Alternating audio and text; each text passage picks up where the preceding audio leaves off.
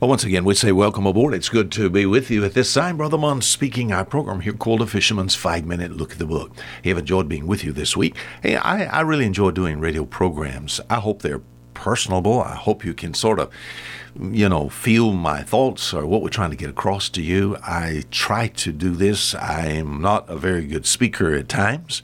And sometimes some of my speaking winds up troubling for some people. I hope that's, I hope that's not uh, true on these programs here.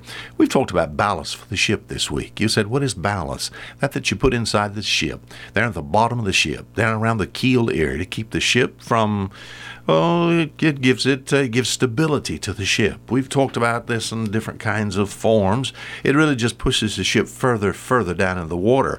It's it's heavy. It takes up space. Balance is burdensome. It's sort of extra weight for the ship.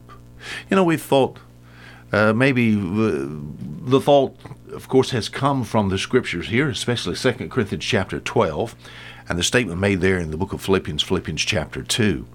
Uh, the writer in the book of Philippians said something like this: all the trouble that he had, well, it's Philippians chapter one, I'm sorry.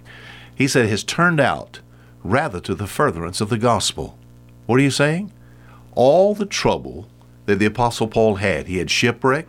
He had suffered health problems, stoning, uh, loss of food, uh, jail. Uh, he was he was beat uh, numerous times, almost to the point of death. Uh, what was all that for?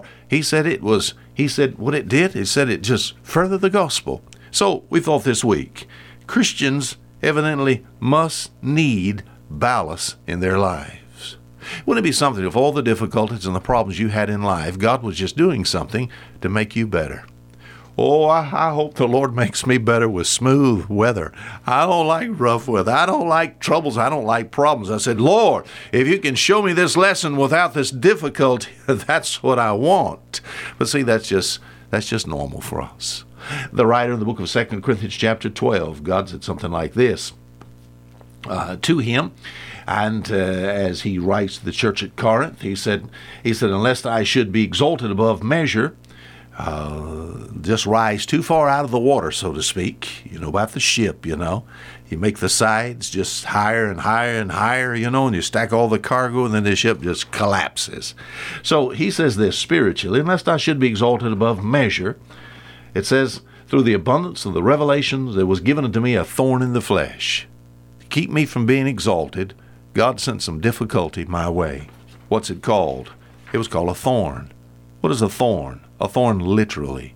Just something that constantly irritates. I've had in my fingers, in my hand, in my feet, fish thorns. And of course, a fish thorn, most of them are, are it's white or it's clear. And it goes in there, and sometimes it breaks off, and you do not know it broke off. And I've had something inside my fingers, you know, for just days and weeks. And it's just so sore and so irritating that physically. Now, he said this. This happened to me spiritually. He said this thorn in the flesh. Something uh, was there just to irritate me, and it seems as if it hurt me from running fast. But yet... And his response to this was, Lord, take it away. Verse eight. You, you've, you've heard this. You've, you've read this before in your scripture, or in the scriptures. For this thing I besought the Lord. He said that I might take it away. Man's response always to difficulty is, Lord, I don't want the difficulty. But once again, what if God is using that difficulty to further the gospel? What if the Lord is using that difficulty to bring about some spirituality in your life? Sometimes we buck against difficulty. I do. You know, my neck gets, you know, I harden my neck and my back, so to speak. Lord, I don't want this. Please, would you remove it? And yet God is using this difficulty as ballast in the ship to keep us stable. So what we need to do is accept this. And yes, the writer did say this. He said, and the Lord said unto me, he said, my grace is sufficient for thee, for my strength is made perfect in weakness. Most gladly, therefore, will I rather glory in my infirmities, that the power of Christ may rest upon me. I'm going to take pleasure in infirmities, reproaches, and necessities. What are you saying? When I have trouble, I'm just going to thank God for it. When I have trouble, I will thank God for it, because God is using it as ballast in the ship. He's making me a stable person, and the gospel is going to be furthered and I'm going to become more of a spiritual person.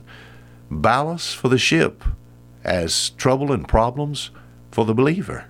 Until next week, the same time, Fisher Munn saying goodbye.